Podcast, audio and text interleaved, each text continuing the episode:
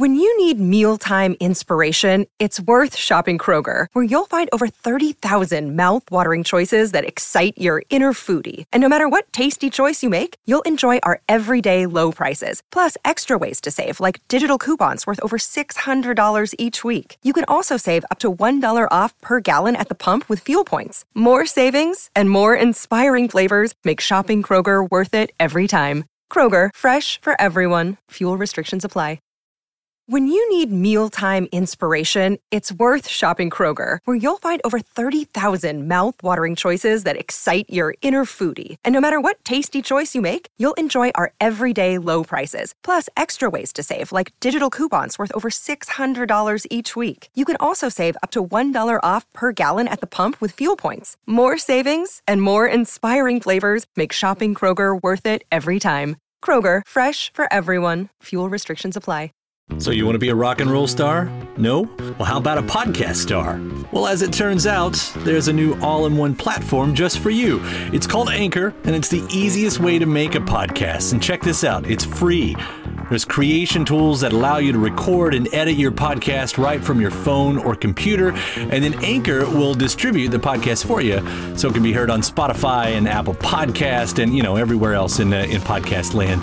And what's even better, you can actually make money from your podcast. Go figure. Uh, no minimum listenership on that. It's everything you need to make a podcast in one place. So go ahead. Download the free Anchor app right now or go to anchor dot f m to get started. So what are you waiting for? Podcast stardom is within your reach. I'm Lior Phillips, host of This Must Be The Gig. We're a weekly podcast that documents everything about the world of live music, speaking with choreographers, costume and set designers, the people who run beloved venues and festivals, and, of course, speaking with musicians about that one gig that changed their lives. Get your peek behind the curtain at consequence of sound dot net, Apple Podcasts, or wherever you listen to your podcasts.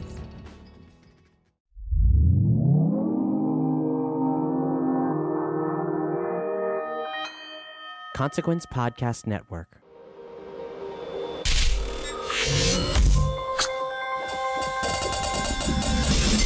Hey, welcome to another edition of Kyle Meredith with, the interview series presented by W F P K at W F P K dot org, Consequence of Sounds, and the Consequence Podcast Network. As usual, I want to say hello to all of you all who uh, who check us uh, out, check this uh, this series out uh, throughout the week. There's new interviews every Monday, Wednesday, and Friday. Always appreciate you listening uh, to the subscribers out there. If you're not already, uh, maybe you'll get inspired. Maybe you'll hit the subscribe button. Whether you've uh, you've heard the series before and just haven't done it, or this is your first time, uh, go ahead and make the jump. You can find us uh, anywhere you get your podcast from. That includes the big ones, uh, iTunes, Apple Podcasts, Spotify, YouTube, Podchaser, Acast, Stitcher, anywhere you get yours. Just type in Kyle Meredith with. And I'm Kyle Meredith. Today, my guest, Perfume Genius. Going to be talking with Mike about this new record called Set My Heart on Fire Immediately. It's a gorgeous, lush record with a lot going on, a lot of different styles within. And we're going to talk about the players that have helped make that possible. Uh, Jim Keltner, Pino Palladino, Matt Chamberlain, all legendary players. He, he teams back up with Blake Mills to help produce this again. So I want to hear about those relationships. And then we'll back up a bit. Uh, there was a, a performance piece that he was a part of, that Mike was a part of, called The Sun Still Burns Here. It was based on movement and dance. And uh, first, I want to hear exactly what it was, and two, how it informed the record. And then we'll get into some of the themes, too, like concepts of masculinity, uh, not just in the music, but even in the artwork. Some very beautiful images that he's put out so far. And the songs, of course, the songs. Uh, Describe, the very first single.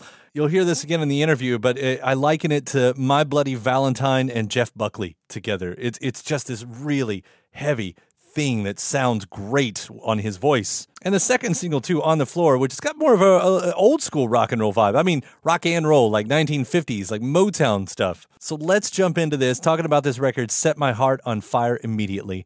It's Kyle Meredith with Perfume Genius. Hi. My compliments first, Set My Heart on Fire Immediately. What uh, uh, an outstanding record that you've done once again. It's been such a joy, I guess is the right word, to listen to this. Congratulations. Thank you. Take it.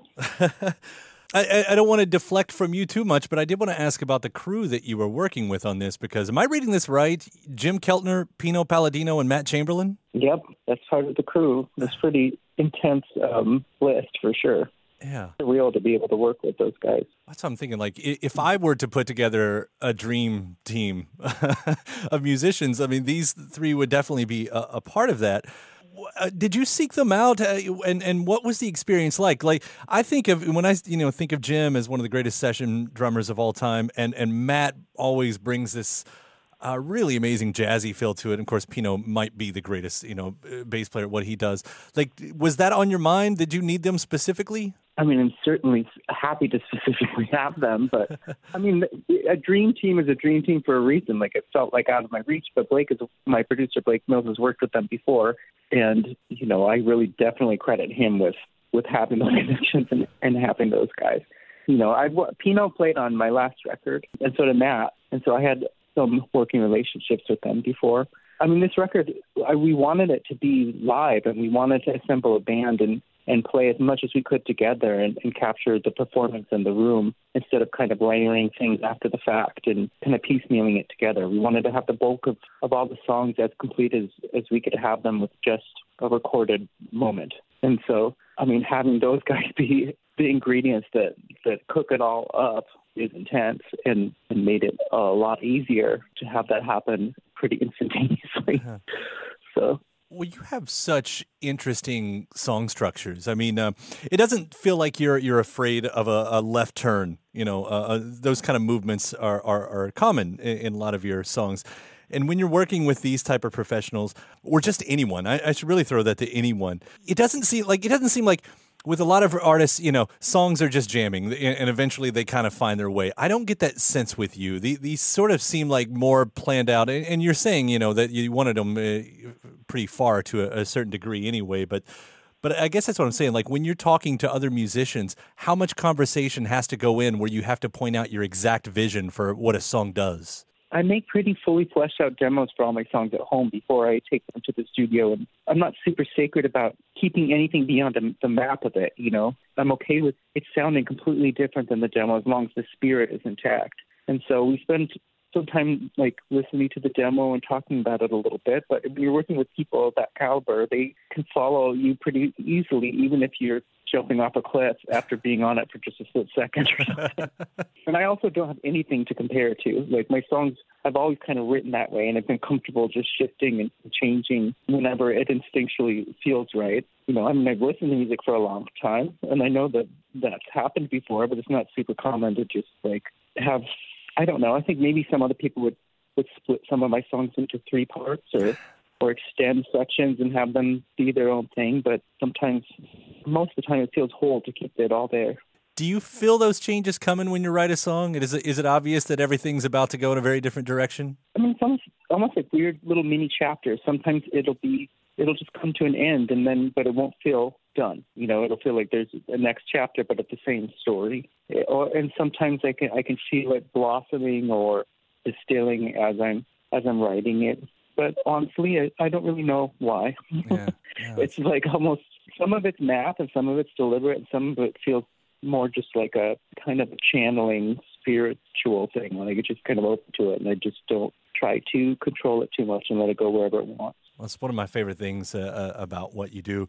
And with, with this record, I think I know a part of it kind of starts, I mean, a lot of records, you know, we talk about what happens before. And and one of the things that kind of leads into this is something called The Sun Still Burns Here. And I was wondering if you could talk a little bit about um, what exactly that is and and how it influenced uh, what happened with this album. Well, it was uh, essentially like a dance and music collaboration between me and a choreographer named Kate Wallach and her company, the Y C. And I mean, from the very beginning, conversations that we had, we wanted those things to be together, not next to each other. I didn't want us, like me and the band, to be playing music and the dancers be on the other side of, of the stage. I wanted to sing, and Al, my partner, who was played with me this whole time, I wanted him to, to dance too. And I wanted the dancers to sing if they could sing. I don't know. I wanted, we wanted this, this braid of everything together. And so I wrote the music like that, and they and we formed the dance that way, and she wrote the dance. I mean, with, with all that in mind, that we're kind of building this new world all together. But I don't know. It changed a lot for me. It shifted a lot about how I think oh. art is made, like what I'm capable of and what my body can do. And it really messed me up in a good way.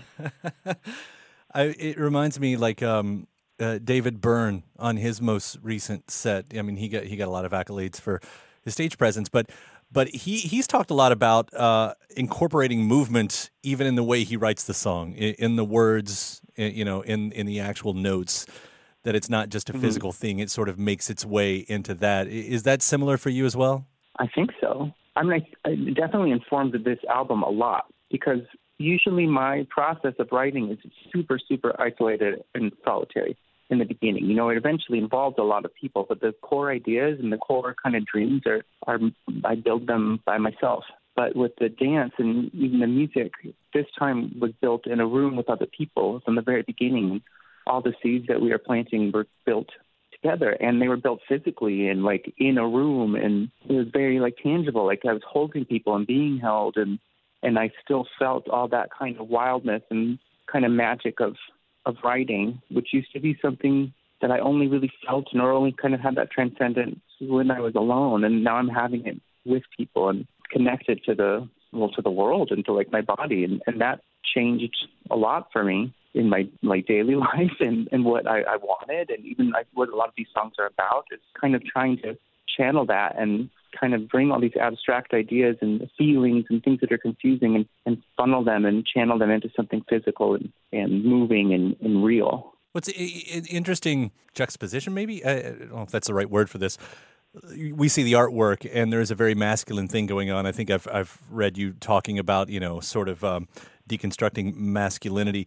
How does what you're talking about right there with, with movement, with being carried and carrying, how does that fit with the concept of, of masculinity for you? I mean, all of those things have always existed in equal measure at the same time for me. I mean, I know presenting, you know, in one direction more than the other is a choice, but it, it doesn't, it's not at the expense of the other one, in my opinion.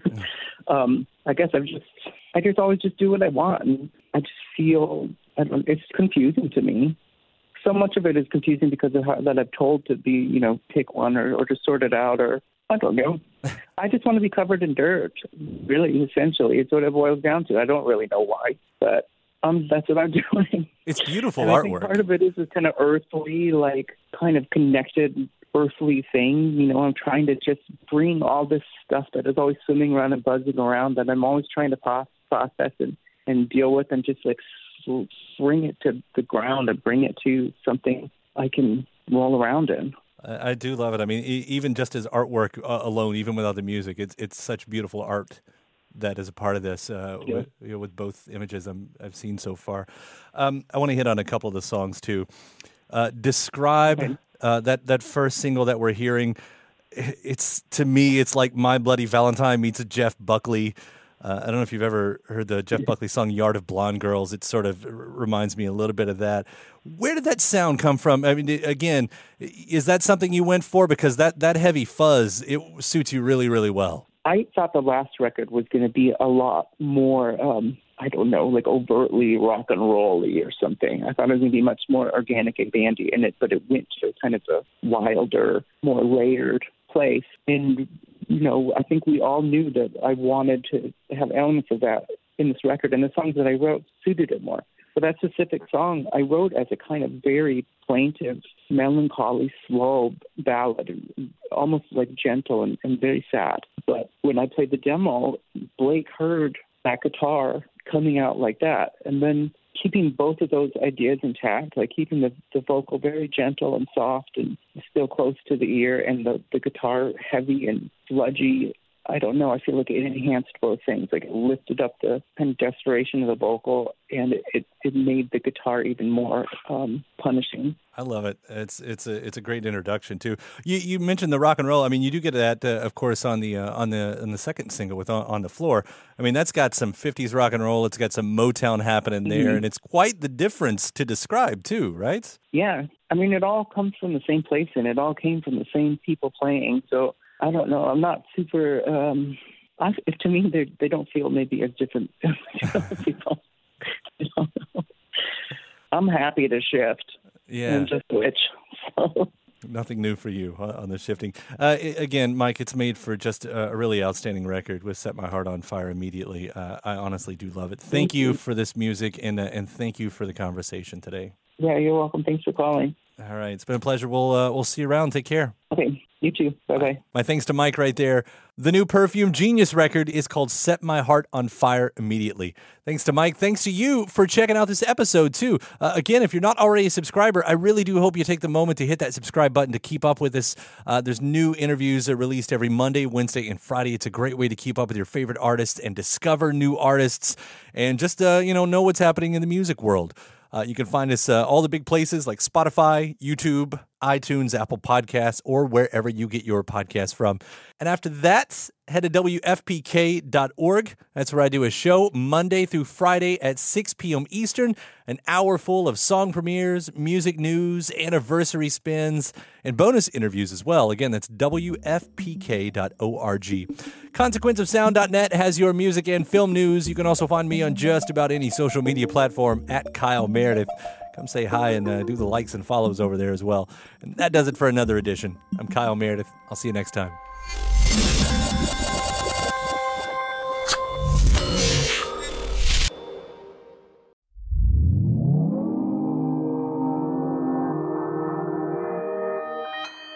Consequence Podcast Network. It's easy to hear your favorite artist on W F P K from wherever you are. Listen on your smart speaker, live stream from our website at W F P K dot org from Louisville Public Media.